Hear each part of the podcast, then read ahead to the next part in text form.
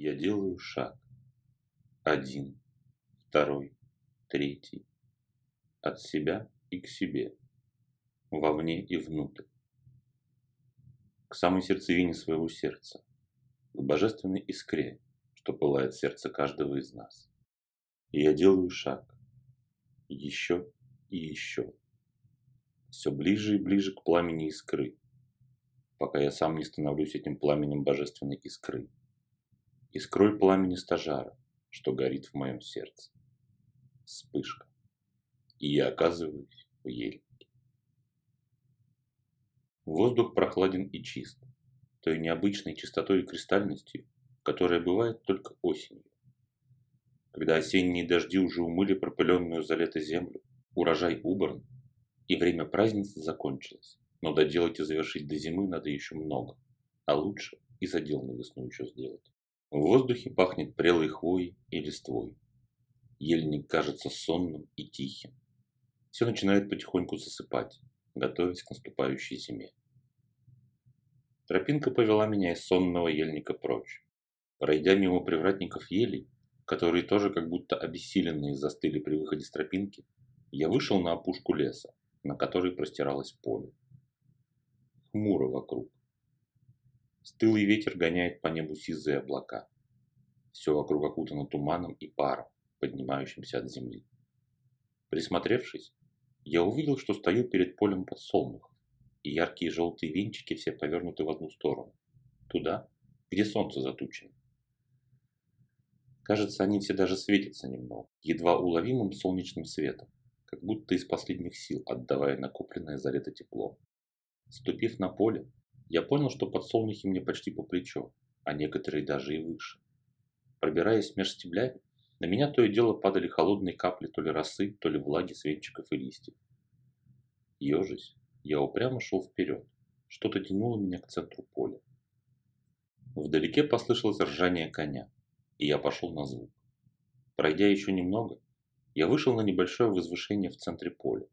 Не холм, но и неровная полевая земля. В вышине, под самыми тучами раздался крик сокола. Стремительный охотник, спикировав с небес, в мгновение ока описал три круга вокруг меня и унесся ввысь.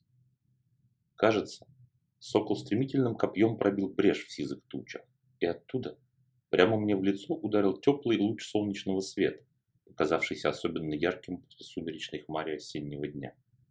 Я оказался в луче солнечного света, падающего с небес. Луч все расширялся.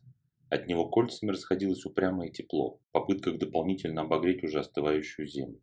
И вдруг кольцо силы прянуло от солнечного луча во все стороны. Все подсолнухи на поле как будто разом впитали это тепло, силу и свет угасающего осеннего солнца и разом вспыхнули, наполняя все поле теплым и живительным сиянием. Кажется, даже сам воздух напитался этой теплотой и силой солнца. Повеяло теплом. Даже на мгновение стало жарко, и стало казаться, что солнце припекает.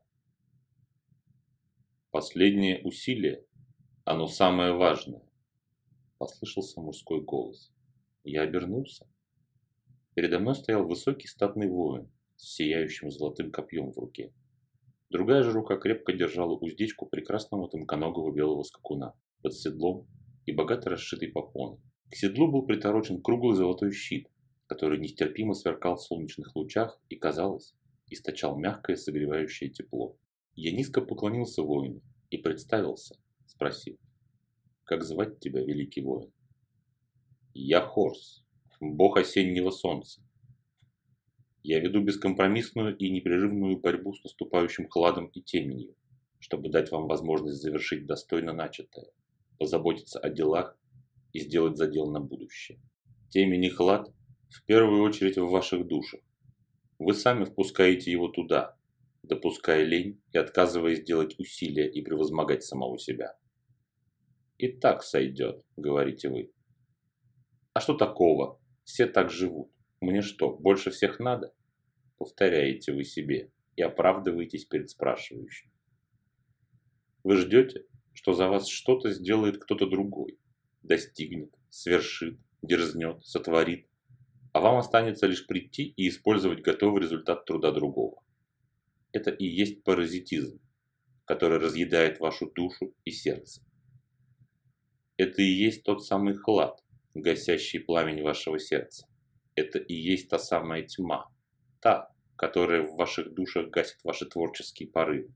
Еще раз говорю вам, люди, пробудитесь, отбросьте лень, отбросьте мечты и фантазии. Возьмите свою жизнь в свои руки и дерзайте. Совершайте то, о чем давно мечталось, но вам было лень. Дерзайте увидеть то, что давно хотели, но все не находили желания сделать это. Дерзайте, люди. Смело идите вперед по пути своей жизни. Это же ваша жизнь. Никто за вас ничего не сделает и никто не проживет ее за вас. Вы говорите, я не раб. Как смеешь ты называть рабом свободного человека? Но в чем же ваша свобода? В том, что решения за вас принимают другие? В том, что вам говорят, что есть, что носить, какую работу работать, потому что вы слишком ленивы сами и не хотите выбрать или просто поискать лучшей доли? Так в чем же она, ваша свобода? И чем же тогда она отличается от рабства? Стряхните с себя сонную одурь лени. Она и есть самая страшная тьма в ваших душах. Голос Хорса замолчал. Я обратил внимание на подсолнухи. Все они до единого были повернуты в сторону Бога. Все неотрывно и неотступно ловили последние капли тепла, исходящие от него. А ведь повернуть свой огромный цветок подсолнуху должно быть не очень легко, подумал я. Однако же вот, из последних сил, превозмогая, они повернулись и ловят эти почти уже исчезающие последние капли осеннего тепла. Вы часто говорите, что не знаете, что делать и куда идти. Тогда, раз решение вам не ясно и принять вы его не хотите, начните делать что угодно. Что угодно, только не пребывайте в праздной лени и фантазии. И да, во всем мироздании есть одно мерило лени – отсутствие созидания. Если вы не созидаете, не превосходите себя и не развиваетесь и растете, то вы подвержены лени. Вы ленивы, как бы вы сами не оправдывали себя, свою жизнь и проклятые обстоятельства ее. Хорс единым махом вскочил на коня. Солнечный луч сузился до его фигуры, напоследок ярким ореолом осветив Бога и вызолотив всю его фигуру. «Иди до конца и делай до конца», – прозвучал голос Бога. Образы рассыпались, и я открыл глаза.